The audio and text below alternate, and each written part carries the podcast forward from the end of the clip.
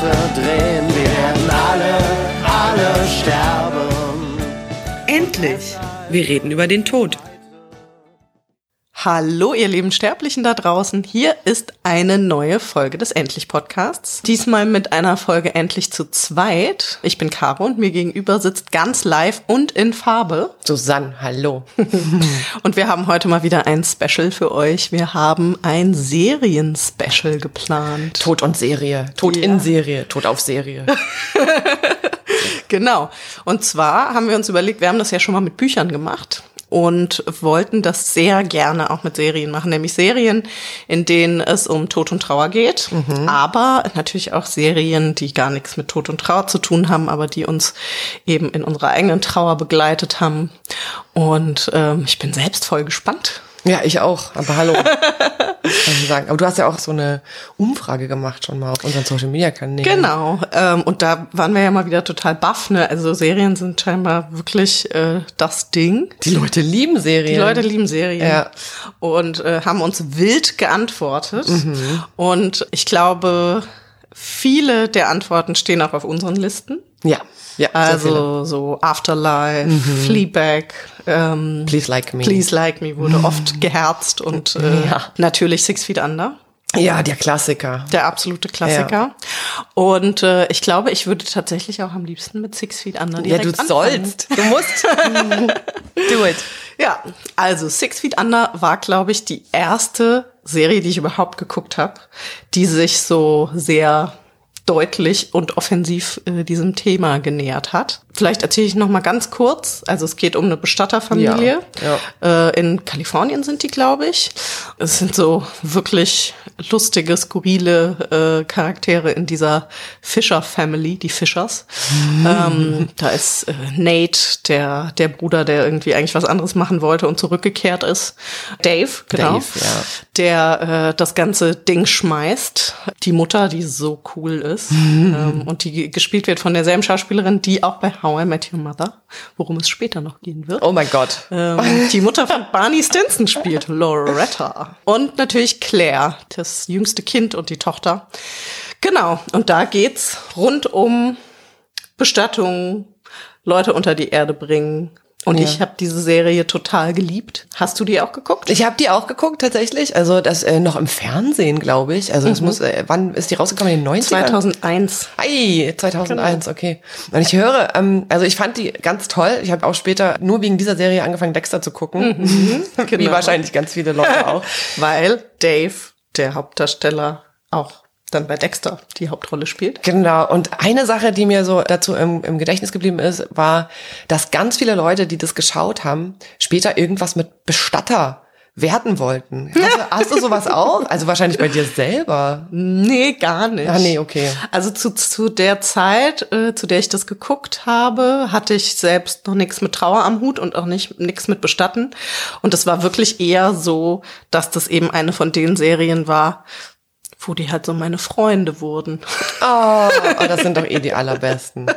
Ja. Genau, und wo man danach in ein wirklich tiefes Loch fällt, ja. wenn, äh, wenn sie aufhören, weil man so denkt, wie, jetzt sind ja alle meine Freunde weg. Ja, genau, jetzt kann ich gar nicht mehr nach Hause kommen oder was? ja. Genau. Ja, aber ich habe tatsächlich einen so einen Bekannten eigentlich mehr oder weniger in der erweiterten Familie, der, na, der ist ein paar Jahre jünger als ich, vielleicht so acht Jahre jünger oder sowas. Der ist deswegen erst Trauerredner geworden, also nach Wahnsinn. dem Abitur, muss man jetzt mal wirklich dazu sagen. Der war sein ähm, Berufswunsch eben Trauerredner zu werden und dann ist er tatsächlich Bestatter geworden. Verrückt. Ja angeregt von dieser Serie. Ja, ich meine, das ist halt auch wirklich eine tolle Serie. Ich meine, die geht halt mit so einem krassen Sujet Bestatter, mhm. wo man ja erstmal denkt, what, eine Serie über ein Bestattungsinstitut, einfach so gut um und so ähm, lustig und skurril. Und auch bei unserer Insta-Umfrage, glaube ich, oder auf Twitter hat jemand geschrieben, dass es eben gar nicht so sehr sozusagen das Thema war, dass diese Bestatterfamilie oder dass es um Tod geht, sondern dass das äh, so ganz viel Anstoß einfach zu Reflexionen gegeben hat und so übers eigene Leben irgendwie nachdenken. Ja. Und ich glaube, Nate ist zum Beispiel ja auch so ein Charakter in der Serie, der kehrt halt zurück und hilft seinem Bruder eben dieses Bestattungsinstitut schmeißen, nachdem der Vater gestorben mhm. ist. Mhm. So fängt die Serie überhaupt ja, an, genau. ne? dass, ja. der, dass der Vater stirbt. Fängt mit einem Tod an. Genau. Ja. Und der wollte halt, das war halt der, der nie irgendwie ins Family Business äh, zurückkehren wollte und der auch eben nicht da gelebt hat, wo seine Familie lebt und mhm, bei dem das halt so ganz viele Fragen aufwirft. Ne? Wer bin ich eigentlich und was will ich äh, in meinem Leben und bin ich eigentlich der geworden, der ich sein wollte und was mache ich eigentlich hier? Und damit konnte ich mich extrem gut identifizieren. Ja. Also auch so dieser Wunsch irgendwie eigentlich was ganz anderes zu machen und eben auch Distanz zur Familie zu halten und so weiter und dann plötzlich da so reingeworfen zu werden. Ähm, das fand ich irgendwie eine sehr relatable Figur. Und sag mal, ähm, jetzt wo du doch selber Erfahrung hast damit, äh, mit dem Bestatterbusiness und so, wie realistisch ist denn das, was sie da mit den, mit den Toten machen und so? Ja, also für amerikanische Verhältnisse ist das, glaube ich, realistisch. Ja. Also ich weiß zum Beispiel, ähm, das weiß ich tatsächlich von Lea Scheidel, die Bestatterin hier in Berlin ist und die hat auf Instagram so einen historischen Abriss gemacht über alle möglichen Bestattungsformen und Okay, Bestattungskulturen in der ganzen Welt. Super. Und die hat eben so einen Post gemacht, da ging es um, ähm, warum wird eigentlich dieses Embalming äh, heutzutage gemacht? Äh, oder warum, genau, warum wird das in Amerika eigentlich noch gemacht? Und das ist ja sozusagen dieses Hauptding bei, bei, ähm, bei Six Feet Under, dass die halt so voll krass immer dieses, da wird eben äh, das Blut ersetzt durch Genau. Formaldehyd Ja. damit sozusagen der Körper konserviert wird. Genau. Und dann wird ja auch so ganz krass diese äh, Thanato-Praxis gemacht. Ne? Also das heißt äh, sozusagen den, wenn jemand verletzt ist oder so, das alles wiederherstellen und schön machen und irgendwie so. Und das wird bei uns ja überhaupt nicht mehr gemacht. Und ähm, Lea hat das eben ganz schön äh, erklärt und erzählt und hergeleitet. Ähm, dass das aus dem Bürgerkrieg kommt, äh, kam in Amerika. Ach krass, echt? Das wusste ich gar nicht.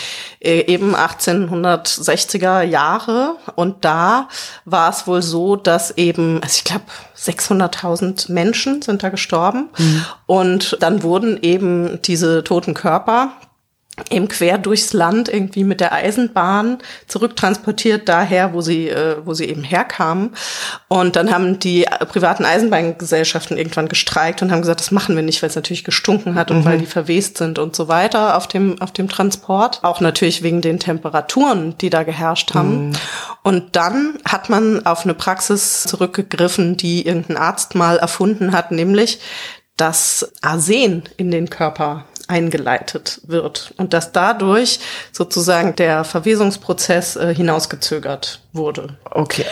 Und da entstand dann wohl so ein ganzer, ähm, so eine ganze Industrie und so ein ganzer Berufszweig um dieses Embalming herum und eben Firmen, die diese Flüssigkeit hergestellt haben und so. Deswegen ist das in Amerika bis heute gängige Praxis, dass man das tut. Aber es- die nutzen kein Arsen mehr. Nein, die benutzen Formaldehyd. Okay. Also haben die früher auch das Blut abgelassen und dann Arsen da reingetan? Nee. Doch, Ja? doch, doch, Ach, genau so. krass. Okay, das wusste ich gar nicht. Irre. Und das fragen mich heute, also ich bin immer wieder erstaunt, wie viele Leute tatsächlich Six Feet Under geguckt haben. Ähm, das fragen mich eben immer wieder Leute, ob man das eigentlich äh, macht und so. Und bei uns macht man das eben gar nicht.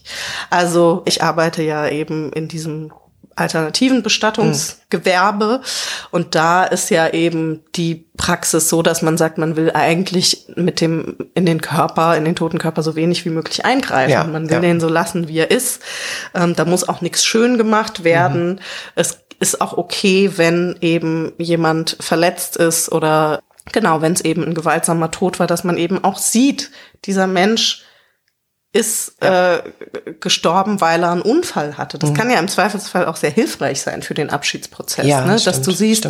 Mhm. jemand hatte einen Unfall, da ist was passiert und der ist jetzt auch tatsächlich tot. Ja. Und eben Abschiednahmen vom toten Körper müssen ja überhaupt nie gruselig sein. Mhm. Wenn man das gut erklärt, wenn man das gut einbettet und die Leute gut begleitet, dann kann man sich von sehr vielen toten Körpern, auch wenn sie eben in ähm, nicht so aussahen, wie sie vorher aussahen, kann man sich verabschieden.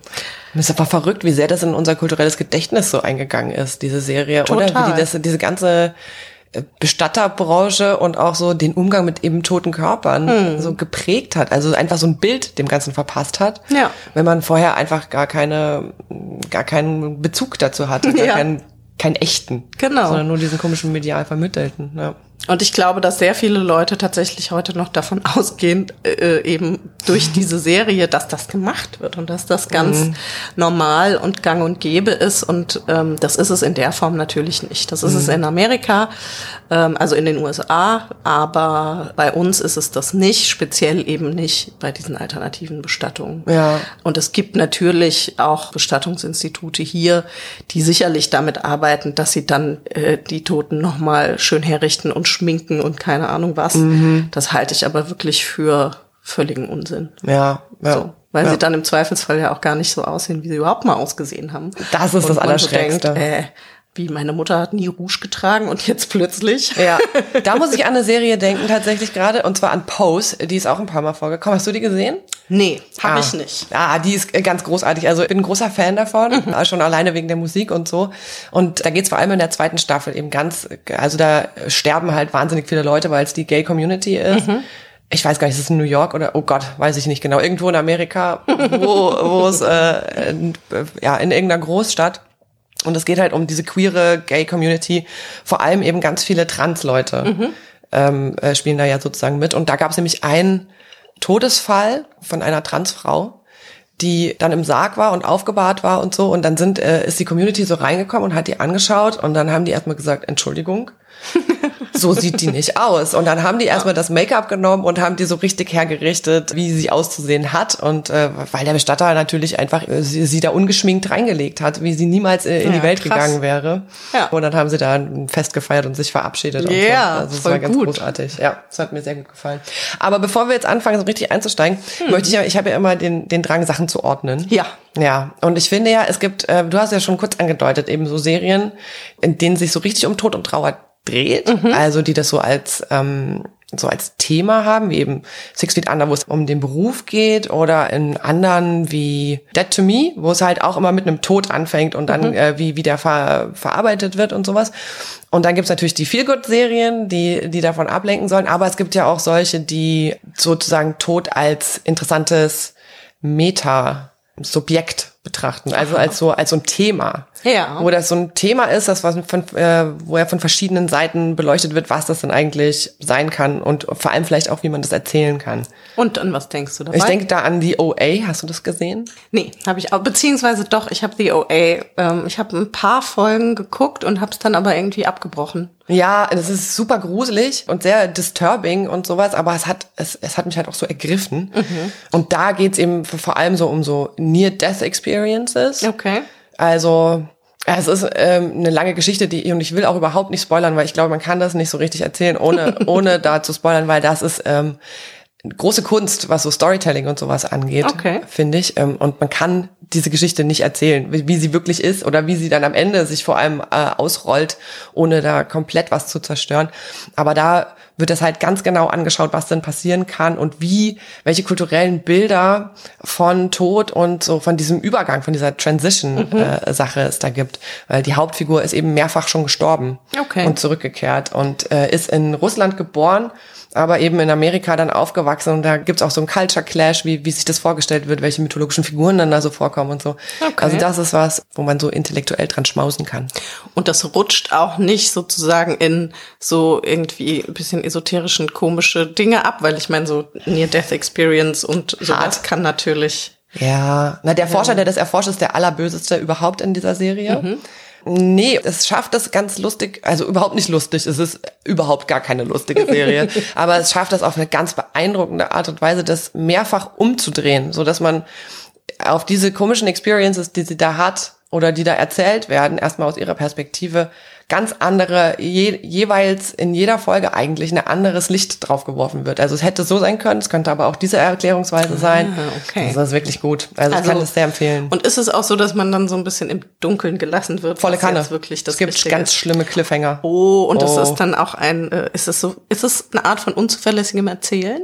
Wahnsinnig unzuverlässig. Ja, Okay. ja. Das ja. liebe ich ja sehr. Es ist, also am Ende dann nochmal dreht sich nochmal alles um und du denkst dir, what the fuck, was habe ich denn jetzt hier gerade angeguckt? Okay. Ja. Interesting. Ja, wirklich gut. Also diese drei Kategorien Mhm. habe ich für mich gefunden in den Serien. Kannst du da noch was dazu tun? Nö, finde ich eigentlich so äh, ganz gut. Also genau, hast du ja gesagt, so viel gut Serien, die sozusagen davon ablenken, ist dann noch mal eine andere Oh, Kategorie. da freue ich mich drauf, wenn wir da anfangen drüber Ja. zu reden. Ähm, aber als du eben gerade gesagt hast, so diese Metaebene, dass Mhm. sozusagen dieses Thema irgendwie mitschwingt, das finde ich total interessant, weil es gibt zwei Krimiserien, Ah ja. wo ich finde, dass genau das gemacht wird, Mhm. dass eben so wirklich angeguckt wird, was macht eigentlich äh, dieser Tod mit den Leuten, die die damit leben müssen. Und ich finde das besonders, weil das wird ja in Krimiserien eigentlich meistens außen vor gelassen. Es ist unglaublich, oder? Oder? Es regt mich so auf. Und wie schafft man das? das also ne, beim Genre Krimi sozusagen das eigentlich komplett auszublenden. Ich habe eine ganz interessante Theorie dazu gehört heute äh, im Deutschlandfunk tatsächlich. Also, passionierte Deutschlandfunk. Susanne hat Deutschland gehört. Ja, und da gab es eben die Theorie, dass äh, wenn der Tod im Alltag nichts zu suchen hat, dass er dann ins Fiktionale verlegt werden muss. Und dass man halt, äh, also da hat so ein, so ein Mann erzählt, ich glaube, der ist Philosoph, über seine Erlebnisse in Indien, hatten wir ja auch schon mal ganz kurz, äh, dass man da halt tatsächlich den Tod überall antrifft, auf der Straße. Ja, genau. Man sieht die Leute, wie sie verbrannt werden oder es ist halt einfach völlig normal. Das hat uns doch Vasanti in unserer Ganz genau. Indien-Folge Genau, erzählt. und das hat der auch gesagt. Und hier ist es halt so, dass man dem Tod nirgendwo begegnet, außer im Fiktionalen. Okay. Und dass die Deutschen total versessen sind auf Krimis. Ich meine, Tatort-Krimi schauen am Abend in der Kneipe. Ja. Also quasi unser, unser Fernsehbildschirm ist übersät mit Leichen. Ja. Sämtliche Serien, die richtig gut laufen, sind oft Krimis oder ganz viel Krimis, Bücher. ja. So, das war die Theorie, fand ich ganz gut. Finde ich auch eine gute Theorie. Mhm. Und die beiden Krimiserien, die mir dabei eingefallen sind, Ja. die da, finde ich, eine sehr positive Ausnahme machen, sind zum einen Broadchurch. Ja, Gott. Eine Serie, oh. die du, glaube ich, auch sehr liebst. Ja. Und äh, das andere war The Killing. Und zwar die amerikanische Version. Also es gibt ich nicht gesehen, erzähl mal. Genau, es gibt ein Original ähm, aus dem Skandinavischen. Ich glaube, Norwegisch würde mich jetzt aber nicht festnageln lassen wollen. Und dann gibt's ein Remake aus den USA mit der unfassbar großartigen Mireille Enos in der Hauptrolle, die ich wirklich sehr, sehr liebe. Und da hat mich das aber wirklich total fertig gemacht. Ich kann ja erst noch mal kurz Ja. erzählen. Also es ist ein ganz klassischer äh, Krimi-Fall. Ein Mädchen verschwindet und wird dann irgendwie tot aufgefunden und dann gibt's noch so eine Nebenhandlung. Das ist verwoben mit so einer Wahlkampfgeschichte und man weiß nicht so genau, ist der der Typ, der da gerade Wahlkampf betreibt, irgendwie äh, mit beteiligt. Und die Larsens, das ist eben die Familie, äh, wo äh, das Mädchen Rosie Larsen stirbt das sozusagen mit anzugucken, was das zwischen den, also was das für die Beziehung der Eltern eigentlich bedeutet, macht, hat mich total fertig gemacht. Und im Speziellen der Vater, das ist so ein bulliger Amerikaner mit aber so einem weichen Herzen irgendwie, den, mit dem man irgendwie so krass mitfühlt, der entfremdet sich halt so total von seiner Frau und seine Frau kann irgendwie eben mit diesem Tod auch gar nicht umgehen und die haben eben extrem unterschiedliche Arten und Weisen damit umzugehen und man kann eben als Zuschauer einfach mit angucken, wie diese Ehe zerfällt. So. Und das war halt, und man hat eben das Gefühl gehabt, dass es eine echt gute, funktionierende Familie war und auch eine Ehe, wo die irgendwie gut miteinander umgegangen sind und dann plötzlich geht einfach nichts mehr. Und natürlich hat da so ein bisschen unzuverlässiges Erzählen spielt auch eine Rolle, weil auch bei ganz vielen Charakteren, auch bei dem Vater unter anderem, äh, weiß man dann plötzlich irgendwann nicht mehr, ist der eigentlich so gut, wie man denkt und so weiter. Aber genau, was bei mir hängen geblieben ist, war wirklich vor allem dieses bedrückende, dieses, dieses, diese bedrückenden Szenen ähm, in dieser Ehe, ähm, die einfach so völlig unfähig waren, irgendwie diesen Tod, ja, das irgendwie hinzukriegen. Also eine realistische Darstellung von Trauer. Ja. Oder äh, ja. Ja, und vor allem auch eben dieses, was, was macht eigentlich Trauer mit Partnerschaft? Ja. Also was macht Trauer, wenn, ähm, wenn Leute ganz unterschiedlich damit umgehen und plötzlich nicht mehr miteinander können und nicht mehr miteinander schaffen, das irgendwie zu verarbeiten oder bearbeiten oder wie auch immer, sondern ja, wo man einfach dabei zusehen kann, wie die sich immer weiter voneinander entfernen. Ja. Das war ja in Broadchurch so ähnlich, ne? Genau, erzähl du doch mal ein bisschen, Susanne, äh, Oh über Broadchurch. Das ist so lange her, dass ich es geschaut habe. Also ich muss da mal kurz so eine kleine Anekdote reinbringen. Das war nämlich, als sich mein Bruder das Leben genommen hat. Danach habe ich dich gefragt, ne, wa- was kann ich mir denn angucken? Und dann hast du mir von so einer ganz seltsamen Serie erzählt mit Pferden. Um die es später auch noch geht. Ja, dar darüber wollen wir jetzt nicht sprechen, weil das konnte ich nicht gucken. Aber die habe ich dir auch nicht empfohlen. Nein, du ich hast- habe nur gesagt, das ist die, die ich geguckt habe. Ja, die würde hast- ich niemals Nein, weiterempfehlen. nein, du, Also nein jetzt, Entschuldigung, naja. ich wollte dich jetzt auch nicht diskreditieren. ähm, aber so, die konnte ich jedenfalls nicht gucken äh, und habe dann eben Jessica Jones geguckt, was super ist, weil Superhelden und sowas, ähm, das hat Ich gut glaube, funktioniert. die habe ich dir auch empfohlen. Die hast du mir nämlich empfohlen und die fand ich richtig gut. Und danach habe ich Luther angefangen zu schauen. Und bin nicht klargekommen. Weil das war nämlich genau der Fall, von dem wir es vorhin hatten. Da sind halt am laufenden Band Leute gestorben. Alle wurden erschossen und so. Und ich saß da und habe gedacht, ey, die brauchen doch jetzt alle eine Therapie. Was machen die denn jetzt? Was? Und es ging halt nicht darum. Und das hat mich so verrückt gemacht. Also Es ging darum, irgendwie äh, Gerechtigkeit zu schaffen oder irgendwie den zu finden, der, der halt schuld ist. Und dann noch, der Polizist stand ständig im Mittelpunkt mit seinem, ist der nun korrupt oder nicht? Und das hat mich alles äh, überhaupt gar nicht abgeholt, wie man so schön sagt. Ja. Ich dachte, so, das kann doch nicht sein, wie unrealistisch ist denn das bitte? Ja. Und dann habe ich halt Broadchurch geguckt und konnte es auch nicht gut aushalten, weil es eben so gut war. Mhm. Ja. Also da hat man ja, da ist ein Kind ermordet worden und dann kommt David Tennant. Oh, David Tennant. der ja auch Doctor Who ist. Ja, ich liebe ihn als Doctor Who. Und der auch in der großartigen Serie Good Omens spielt. Ja, oh stimmt. Aber das Die ist wieder ich eine auch gesehen. Geschichte. Ja, stimmt. Die sind auch gut. Könnte man auch so ein bisschen als äh, äh, Tod als Metathema nehmen, vielleicht. Naja, eher, eher Religion, aber egal. Und eben noch die Frau, die dann, äh, warte mal, diese tolle Frau, die auch Queen Anne gespielt hat, die mit den Zähnen, naja, Mm. jetzt, jetzt weiß ich nicht, wie sie heißt. Jedenfalls ist sie auch sehr toll. Die waren das Ermittlerduo. Und man konnte eigentlich dazu, dabei zuschauen, nicht nur wie diese Beziehung und die Familie, da war ja noch ein anderes Kind, an diesem Tod zu knabbern hat, weil es wird ja natürlich auch der Täter oder die Täterin ewig nicht gefunden. Man kann jetzt auch nicht spoilern, aber man guckt halt auch zu, was das mit dieser Community macht. Ja. In der, die mit der Schule, mit den Leuten in der Schule, wie die versuchen, klar zu kommen und, und darüber zu sprechen oder es eben auch zu ignorieren. Und da, also ich kann mich da nicht mehr so richtig dran erinnern. Ich weiß nur, dass ich es äh, nur so halb aushalten konnte in der Zeit, weil es mir dann doch wieder zu nah dran war. Ja, das ist halt, genau, das spielt ja auch in so einer englischen Kleinstadt an der Küste. Genau, Ne? ja. Finde ich auch ganz interessant, weil du bist ja auch in einer Kleinstadt aufgewachsen. Ja, leider nicht an der Küste. an der englischen Küste. Oh. Ähm, Ja. Und hast du da das Gefühl gehabt, dass da irgendwas von dem irgendwie, was du da wiedergefunden hast, äh, in der Zeit, als dein Vater gestorben ist? Ja, na danach natürlich, wie die Leute so versuchen, das Thema zu vermeiden, äh, wie sie hinterm Rücken die ganze Zeit natürlich sich austauschen, aber mit den Leuten selber nicht so richtig reden können Okay. und wie die das natürlich merken, die Betroffenen, aber auch irgendwie nicht genau wissen, wie sie jetzt reagieren sollen. Klar, Äh, das auf jeden Fall, das hat das unglaublich gut eingefangen. Ja. Na, ich muss sagen, ich konnte ja wirklich diese ganzen Serien überhaupt gar nicht aushalten. Also Als du in der ich- Trauer warst, Ja? Ja. genau. In der akuten Trauer habe ich wirklich so Jetzt, jetzt kommt's raus. habe ich ja schon ein paar Mal erzählt, Ja. dass ich irgendwie gar nicht irgendwie so Krimiserien gucken konnte. Oder auch zum Beispiel, was oft genannt wurde, sozusagen als Ablenkung, um nicht in ein Loch zu fallen, äh, bei unserer Insta-Umfrage Gilmore Girls. Oh mein Gott.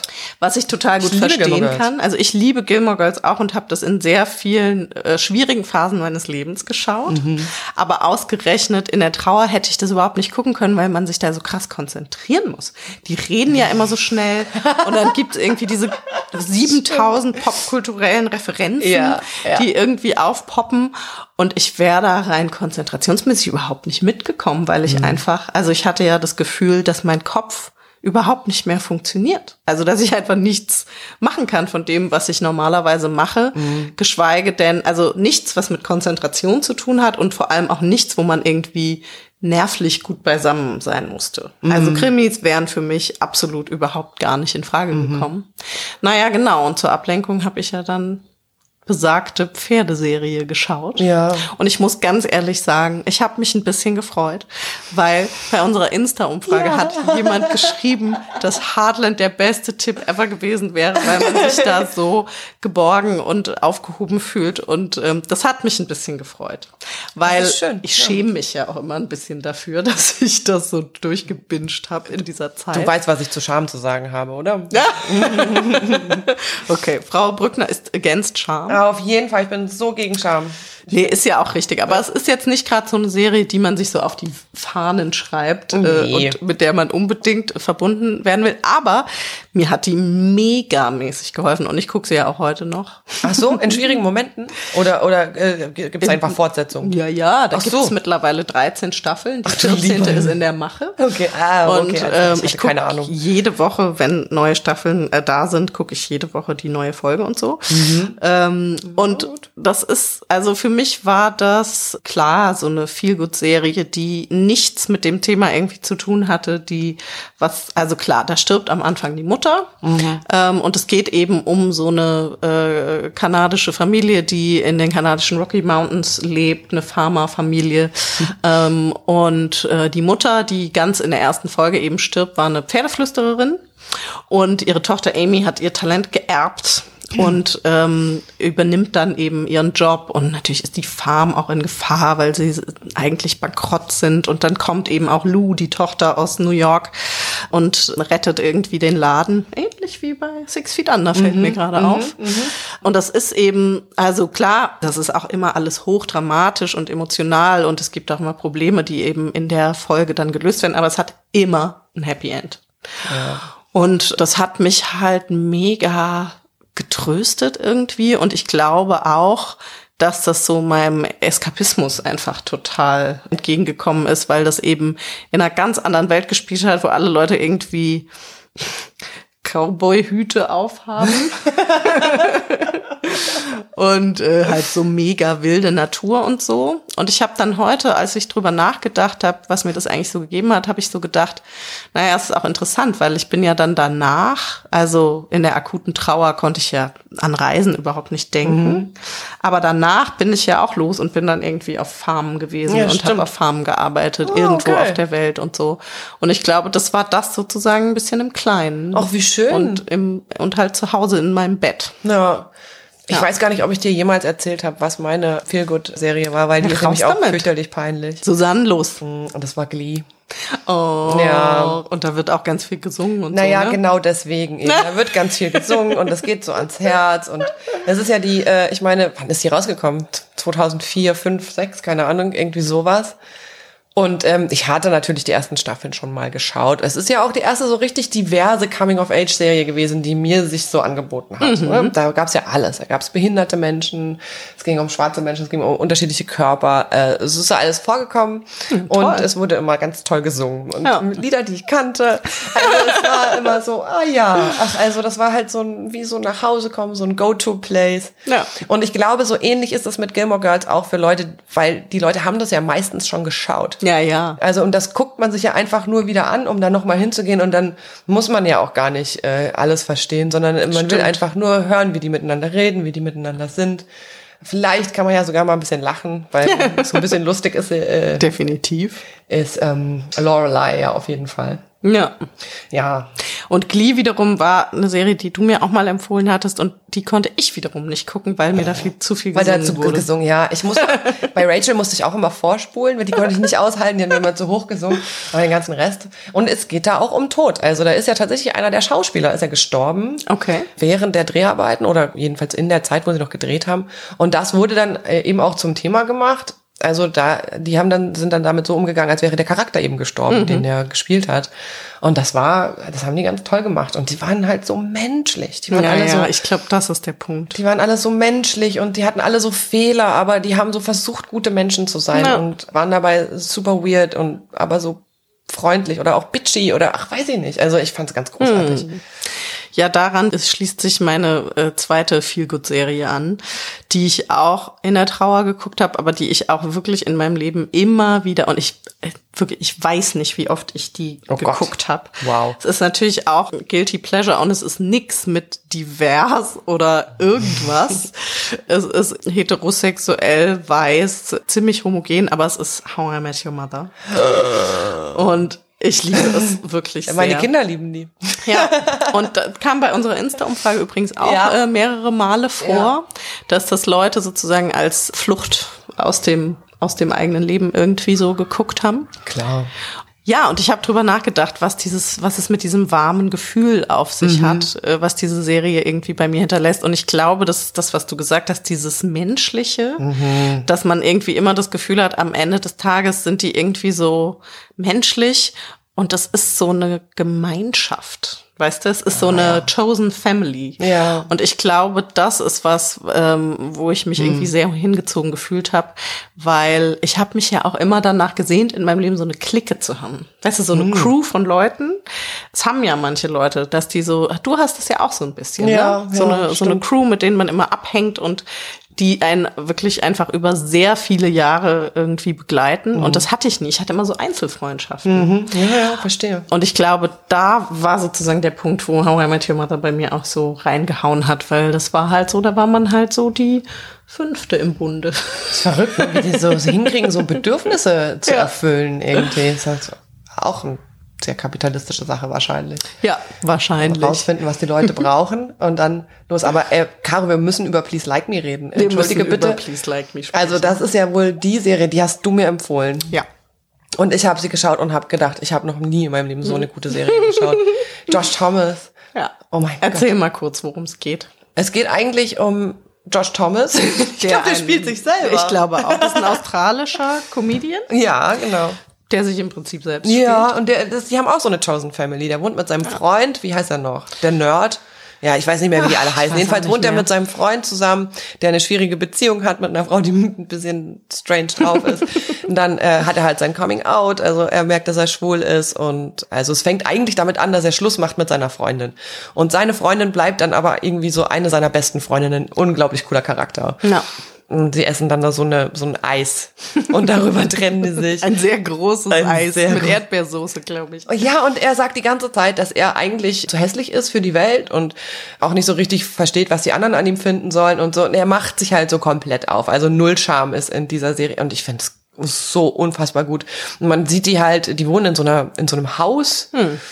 Ziemlich australisch oder neuseeländisch, ich weiß auch nicht genau, jedenfalls äh, alles so ein bisschen so, die hängen halt rum, die kiffen viel, die hören Musik und äh, die machen nicht so richtig viele andere Sachen. Die haben immer so Jobs, aber auch nicht so wirklich.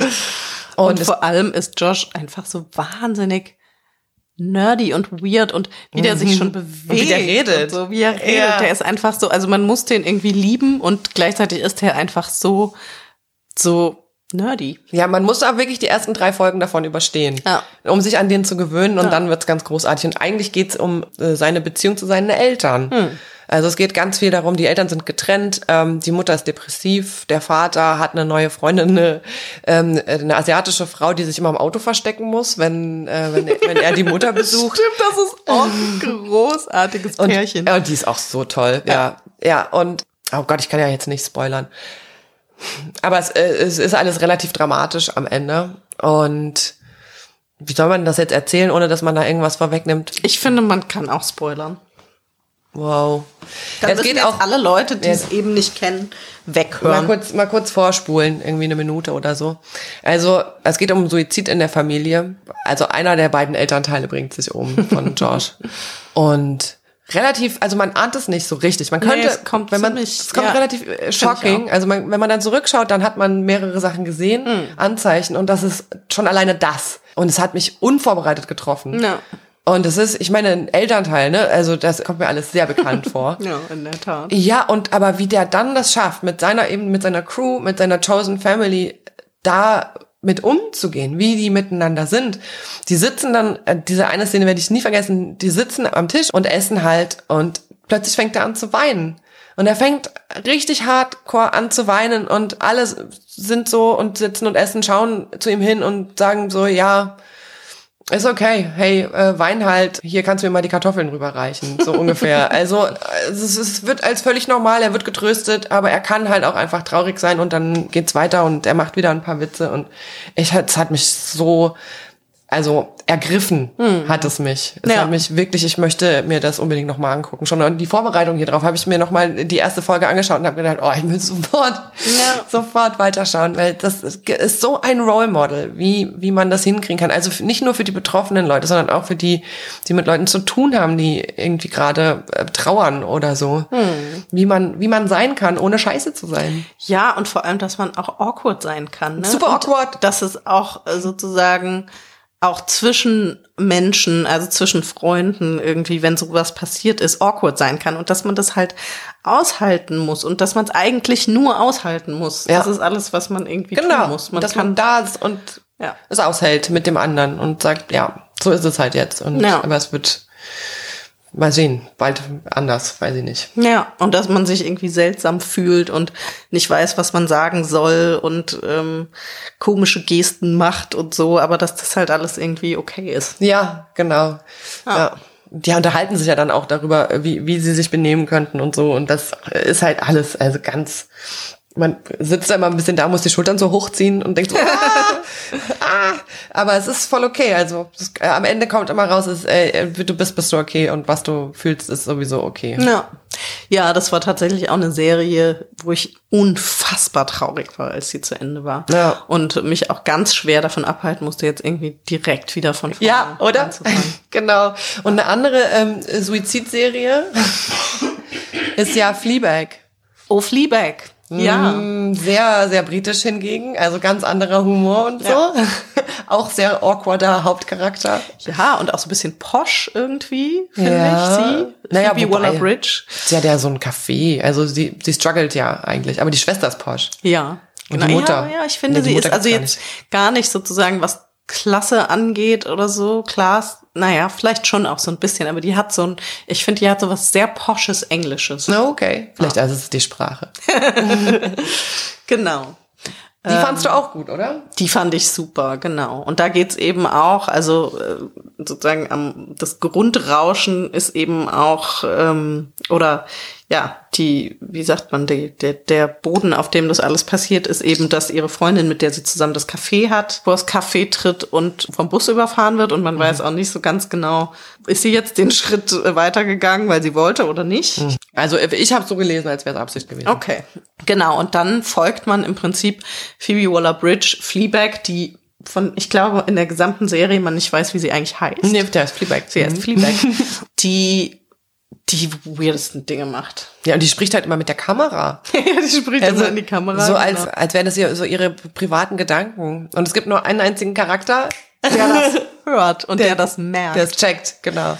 ist das der Priest? Das ist der Hot Priest. ja, der Hot Priest. Und äh, der Hot Priest, muss ich mal sagen, ist Jim Moriarty in Sherlock. Wow, der Oberböse. Auch geil. Äh, großes, großes Kino. ja, ja, Sherlock ist auch super, das stimmt. Aber hat nichts mit Tod, also jedenfalls nicht vorrangig zu tun. Nee, nicht so richtig. Naja, und bei Fleabag, also ich muss sagen, ich habe zwei Anläufe gebraucht, um die Serie zu gucken. Okay. Ich hab, und ich glaube, ha- dass ich das in einer Zeit geguckt habe, wo es mir auch nicht so gut ging, zum Mhm. ersten Mal. Und da war mir das echt zu zynisch. Oh, es ich habe das nicht zynisch. ausgehalten. Ja, also da war mir irgendwie zu viel, puh, zu viel hartes Zeug irgendwie am Laufen. Mhm. Und dann habe ich es aber irgendwann, als ich wieder ein bisschen besser beisammen war, habe ich es nochmal probiert und fand es echt ziemlich großartig. Also die hat ja auch weirde, also gerade Sexgeschichten und so weiter äh, irgendwie am Laufen. Und man merkt halt so, dass das alles irgendwie so wahnsinnig hilflose Versuche sind, mit dem klarzukommen. So. Mhm. Also sie kriegt's halt irgendwie überhaupt nicht hin. Und ich finde, viel, viel Selbsthass ist ja da irgendwie auch ja, da unterwegs. ist halt auch so viel Schuld am Start, ne? Weil sie Ja. fühlt sich ja schuldig dafür, Ja. dass sie ihre beste Freundin gestorben ist. Genau. Aber eben auf so einer, finde ich, auf so einer intellektuellen Ebene eine extrem gut gemachte Serie. Ich fand die zweite Staffel fast besser als die erste, Mhm. muss ich sagen. Ich kann die gar nicht auseinanderhalten. Na, in der zweiten Staffel ist der Hot Priest, der ist in der ersten Staffel noch Ah, nicht ja. am Start. Okay. Und in der zweiten Staffel gibt's diesen großartigen Monolog, wo diese großartige Schauspielerin, äh, deren Namen mir jetzt auch wieder gerade nicht Der feministische einfällt, Monolog. mit der sie an der Bar sitzt. ja, Genau. genau. Und die dann sagt, wir Frauen werden mit Schmerzen geboren, wir kennen Menstruationsschmerzen und wir kennen Geburtsschmerzen und Männer kennen es einfach nicht, deswegen müssen sie Kriege anzetteln und wenn sie das nicht können, dann spielen sie Rugby oder so. Ja, den habe ich mir auch zweimal angeguckt, den Ja, Monolog. wo es zum Schluss auch noch um die Wechseljahre ging, Ja. geht. Also ziemlich, ziemlich gut gemacht, ziemlich viel, ja, Futter für den Kopf, finde ich so Mhm. in dieser Serie. Das stimmt. Komm, und wo wir dabei sind schon mit Futter von Kopf. Afterlife. Ach, Afterlife. ja, da musst du jetzt noch mal erzählen. Na, in Afterlife geht es eigentlich darum, dass, also Ricky Gervais ist da der, der Schauspieler. Ich kann mir leider mal die Namen der Protagonisten, wie die da heißen, nicht merken. Aber für mich ist es Ricky Gervais. Und der spielt da einen Mann, der, dessen Frau an Krebs gestorben ist, mit der er irgendwie ganz lange zusammen war und die er sehr geliebt hat. Und die hatten, glaube ich, auch keine Kinder. Also er ist quasi allein mit Hund. Richtig. Der, und der Hund spielt eigentlich auch eine, eine ziemlich große Rolle. Weil er ihn am Leben hält. Genau, Ne? genau. Der muss den halt füttern und mit ihm rausgehen und das ist sozusagen das, was ihn so am Leben erhält. Ja, und das hat mich, das hat mich so, also ich will jetzt nicht schon wieder sagen ergriffen, aber es verdammt nochmal hat mich ergriffen. Shit, mich ergreift ja irgendwie jede Serie. Nee, aber dass es da so um diese Kleinigkeiten so viel geht. Es geht ja wirklich, ich meine, das ist ein kleines englisches Dorf, da passiert eigentlich überhaupt nichts. Da gibt's irgendwie so ein shitty Newspaper und der Typ, der eben trauert, der muss da arbeiten, weil er halt Geld braucht für seinen Wein abends, den er sich immer kauft und hinter die Binde kippt. Weil das ist eigentlich so seine Trauerbewältigungsstrategie. Und der muss halt. Und dann gibt's den Postmann, der mein Lieblingscharakter ist. Ich meine auch. Ja, und dann gibt's eine Prostituierte, die halt auch ab und zu mal vorbeikommt und die sind halt einfach da und der hat den nicht eingeladen oder irgendwas, aber die kommen halt und er muss mit denen umgehen und er muss den Hund füttern und ähm, er geht regelmäßig zum Grab und trifft, trifft da auch noch. Äh, Anne, auch meine zweite Lieblingsfigur. ist das nicht die Mutter von Josh Thomas, sag mal? das weiß ich Also in der nicht. Serie, also auf jeden Fall, äh, ich glaube ja. Kann gut sein. Ja. Ich glaube, das ist die Schauspielerin, die auch die Mutter in, äh, in Please Like Me spielt. Aha. Also Muss ich nochmal nachgucken. Wenn das jetzt nicht stimmt, dann schreibt uns sch schlimme Nachrichten mit vielen Also man Ausrufezeichen. kennt die auf jeden Fall, Ja. diese Frau. Und ich finde die auch eine ganz großartige Schauspielerin, aber ich hätte jetzt nicht sagen können, woher. Ja, na Okay. jedenfalls sind das so die Kleinigkeiten. Das sind lauter Kleinigkeiten. Das sind so alltägliche Banalitäten, mit denen der sich so rumschlägt und äh, die ihn aber am Ende am Leben halten. Hm.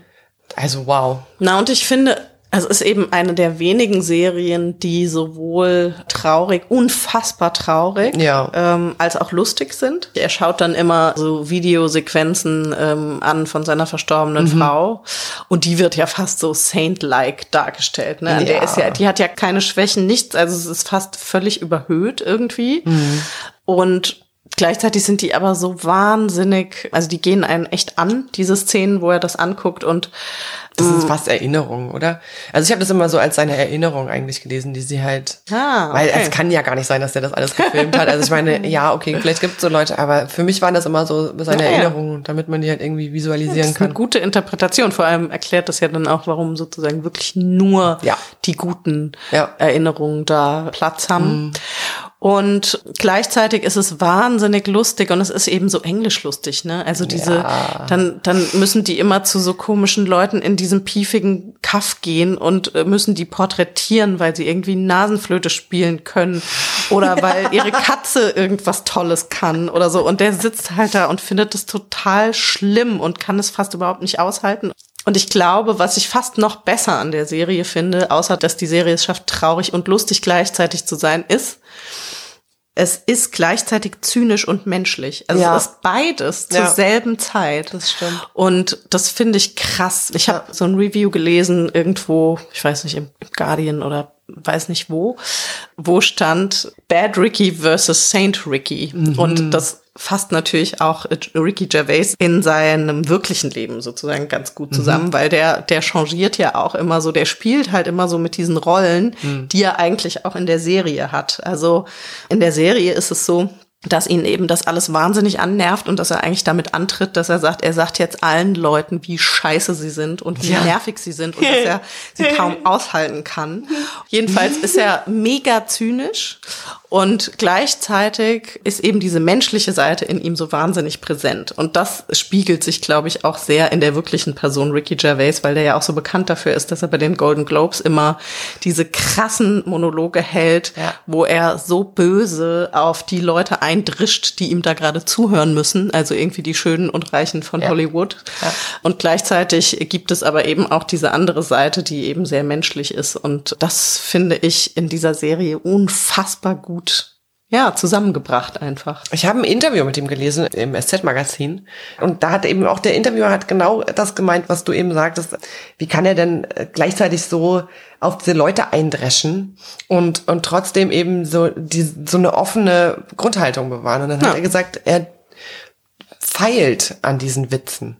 Er denkt die sich aus und er hält die im seelischen Gleichgewicht. Also er würde niemals irgendwas, äh, niemals irgendwie Witze über irgendwas machen, was die Leute sich nicht ausgesucht haben. Zum Beispiel, wenn jemand irgendwie komisch aussieht oder sowas oder irgendwas, was wofür die nichts können, was er halt, worauf er haut, ist menschliches Verhalten. Aha, okay. Ja, und er scheint sich das wirklich sehr genau zu überlegen, wie seine Witze sind und dann findet er, findet er, dass sie sitzen und dann entschuldigt er sich auch nicht. Wenn das fand ich ziemlich cool. Und er hat gesagt, bei dieser Serie ist ihm das zum ersten Mal passiert, dass ihm Leute Briefe schreiben, die halt auch so durch so einen Trauerprozess gerade durchgehen oder so und ihm, ihm sagen, man, danke dafür, das war, es ist so gut, Ja. das zu sehen. Also es ist ja so realistisch dargestellt. Er denkt ja auch ständig dran, sich Ja. vielleicht doch selber das Leben zu nehmen Ja. oder es, es kommt ja einmal fast dazu.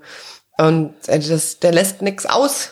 Ja. Aber er bleibt halt so, so weich dabei, komischerweise. Hm. Ich finde es ganz schön. Ja, das ist wirklich ziemlich gut gemacht.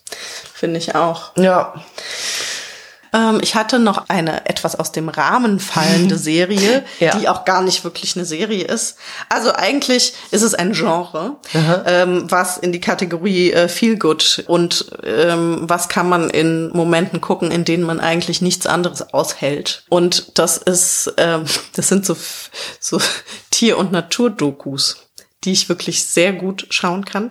Und da gibt's eben eine im Speziellen. Susanne lacht sich jetzt schon wieder tot. Ey, Ja, ja, du, entschuldige, es ist mal ein wertfreies Lachen. Auf jeden Fall.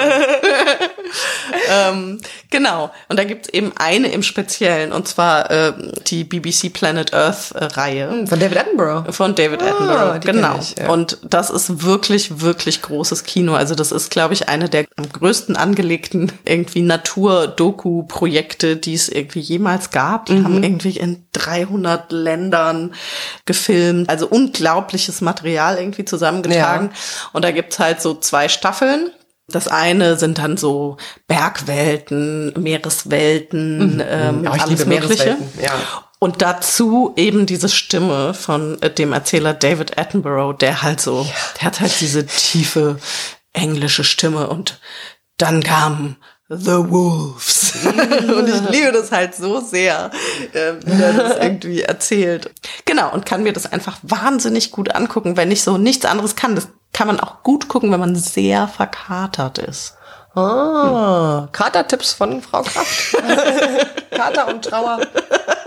Why not? Manchmal kommt das ja auch zusammen. Ja, genau. Okay. Das war eigentlich so mein letzter Punkt auf der Liste tatsächlich. Ja, also ich habe sonst auch nur noch an Filme gedacht natürlich. Ah. Da gibt's ja auch eine ganze Menge, aber die ähm, machen wir vielleicht ein andermal. Ich finde, auch darüber können wir noch mal ein andermal sprechen. Also wenn ihr da welche habt, äh, die ihr toll findet. Also ich finde, und meine eine Kategorie ist ein bisschen kurz gekommen mit dem Metathema Tod. Vielleicht ähm, äh, denke ich da auch noch mal ein bisschen mehr drüber nach. Also weil sonst komme ich jetzt hier mit so ganz abgefahrenen Sachen wie Star Trek um die Ecke. Ich weiß nicht, ob das die Leute jetzt ein bisschen raushaut. Ich finde ja so ein bisschen nerdy, äh, nerdy Content kann man durchaus auch bringen. Ja, also Star Trek ist auf jeden Fall, ähm, wenn man sich den Tod so ein bisschen als Metasache anguckt, da gibt's ja so anthropologische Ansätze. Aha. Na, natürlich, Star Trek an sich ist ja so eine Mission, ne? Man fliegt in den Weltraum, um andere Welten zu entdecken. Und dann gibt's immer die erste Direktive. Leute, die sich mit Star Trek auskennen, wissen das natürlich, dass man da nicht eingreifen darf und dass man das erstmal alles wertfrei betrachtet, was es so gibt. Und dann gibt's halt so verschiedene Folgen, Also ich habe Next Generation geschaut mit Captain Picard. Das ist meine meine ganze Star Trek Erfahrung. Captain Kirk habe ich nicht geguckt und diese Space Opera, die danach gefolgt ist mit Deep Space Nine, habe ich auch nicht geschaut. Also ich, ich, Susanne schaut hier in ein blankes Gesicht, weil ich keine Ahnung von Star Trek habe. ja, und und Star Trek ist eben beides, finde ich. Star Trek ist so ein Go-to für mich, weil ich es früher schon mal geschaut habe und dann habe ich das ehrlich gesagt mit meinen Kindern noch mal komplett durchgeschaut. Sehr gut. Ja, Gute Entschuldigung. Ja, und jetzt immer, wenn ich so mal denke, jetzt halte ich gerade irgendwie gar nichts aus, dann kenne ich natürlich auch schon so ungefähr die Episoden, die ich jetzt gerne schauen würde. Und dann gibt's aber eben auch welche, die sind so ein bisschen anspruchsvoller, wo es dann so um Todesrituale geht oder wo mal ein, äh, ein Crewmitglied stirbt oder so und dann geht da also Captain Picard ist ja immer so ein ähm, väterliche, so eine väterliche, wahnsinnig zuverlässige, super, ähm, so eine so eine würdevolle, integre Person. Aha. Also wenn man da mal jemanden, wenn man da mal braucht, irgendwie so, ein, so einen da. Mhm. dann ist er da. Genau. Und wie der halt mit den Sachen umgeht, das hat mir immer geholfen. Also, Und um was und, und was gibt's da für, für Todesrituale? Naja, wenn da ein Crewmitglied stirbt zum Beispiel, dann wird, äh, werden die so seebestattungsmäßig äh, in, den, in den Space rausgeschossen. Äh, natürlich mit Flagge und so. ja, das ist halt, man darf, also so schön es alles ist und so, man darf nie vergessen, es ist eine fucking Militärvereinigung da. Also der, Captain ist halt der Oberbefehlshaber und alle anderen sind irgendwie Soldaten. Die gehen ja auch manchmal so auf Außenmissionen in irgendwelche Welten und dann ist es so ein bisschen anthropologisch. Aber ich will jetzt nicht so sehr ins Detail gehen, weil es gibt wirklich sehr, sehr viele verschiedene Sachen, die damit zu tun haben und wie, wie die Leute so auf den Tod schauen. Ist, äh, man kann sich das ganz gut angucken. Ah ja, interessant. Ja. Ähm, ich glaube, es gab eine Serie bei unseren ganzen Umfragen, die immer wieder genannt wurde, die ich nicht geguckt habe. Ich glaube, die du auch nicht geguckt hast und die aber auf meiner Liste steht. Und das ist Dead Like Me. Oh, darüber weiß ich gar nichts. Das ist, ähm, äh, ich kann dazu leider auch nicht viel sagen. Ja, okay. Dann schauen wir uns die doch mal an und reden dann mal drüber. Genau. Die werden wir auf jeden Fall uns angucken und als Tipp von euch da draußen mitnehmen. Ja, bitte weitere Tipps. Ich fände äh, Serientipps ganz toll. Ja, also wir haben ja viele bekommen.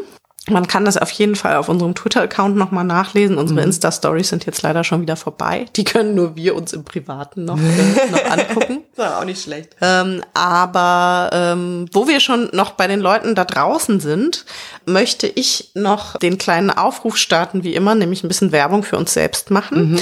Wie ihr ja wisst, sind wir ein spendenbasierter Podcast. Wir verdienen mit unserem Podcast kein Geld und sind darauf angewiesen, dass ihr uns unterstützt. Und wenn ihr das könnt und wollt, könnt ihr auf unsere Seite gehen, endlich.cc. Da gibt es den Link zu unserer Steady-Seite. Da könnt ihr uns monatlich ab einem Euro unterstützen und dafür gibt's kleine Geschenke und Liebe, zum Beispiel ein Shoutout hier in dem Podcast mit einem persönlichen Gruß oder unsere große Beerdigungsplaylist auf CD. Haha, Dieses Medium gibt es noch. Und wir schicken es euch zu. Wir schicken euch unsere Minidiscs. genau. Oder ihr könnt uns einfach eine Spende rüberschieben. Wie gesagt, wenn ihr könnt, wenn ihr wollt, sind wir sehr, sehr dankbar. Und Susanne, wir haben beschlossen, weil es ja heute ein Special ist, lassen wir die Fahrradgedanken ausfallen. Ja. Ähm, wir bingen jetzt eine Runde. Bingen eine Runde Lieblingsserien. Frau Brückner äh, zwingt mich jetzt zum Star Trek. Da, da, da, da, oh nee, das war shit, das war Star Wars. Star Wars. Oh. Das erkenne ja sogar man, ich. man darf es niemals verwechseln. niemals. Naja. Ja, also. Dann haben wir es für heute, oder? Wir Wenn ihr weitere. Tipps habt, schickt sie uns gerne. Also ich freue mich immer drüber. Vor allem zur zweiten Kategorie, also die zweite Kate- Kategorie being Tod als Met- Metathema, Hm. intellektuelles Futter, würde ich mich freuen, wenn ich noch ein bisschen was bekäme. Muss jetzt nicht unbedingt irgendwas Außerirdisches sein. Und auch nicht zu spirituell. Dafür ist sie auch nicht zu haben. Nee, stimmt. So. Tschüss, ihr da Dank. draußen. Es war super. Ach Ja. so, nee, das Das, das müssen andere müssen sagen. andere beurteilen. Mir hat's sehr viel Spaß gemacht. Mir auch. Und ich habe jetzt sehr viel Lust, Serien zu gucken. Dann Prost. Adieu. Tschüss. alle sterben. Und deshalb will ich dich heute, ja, deshalb will ich dich heute, ja, deshalb Endlich. Vorbei.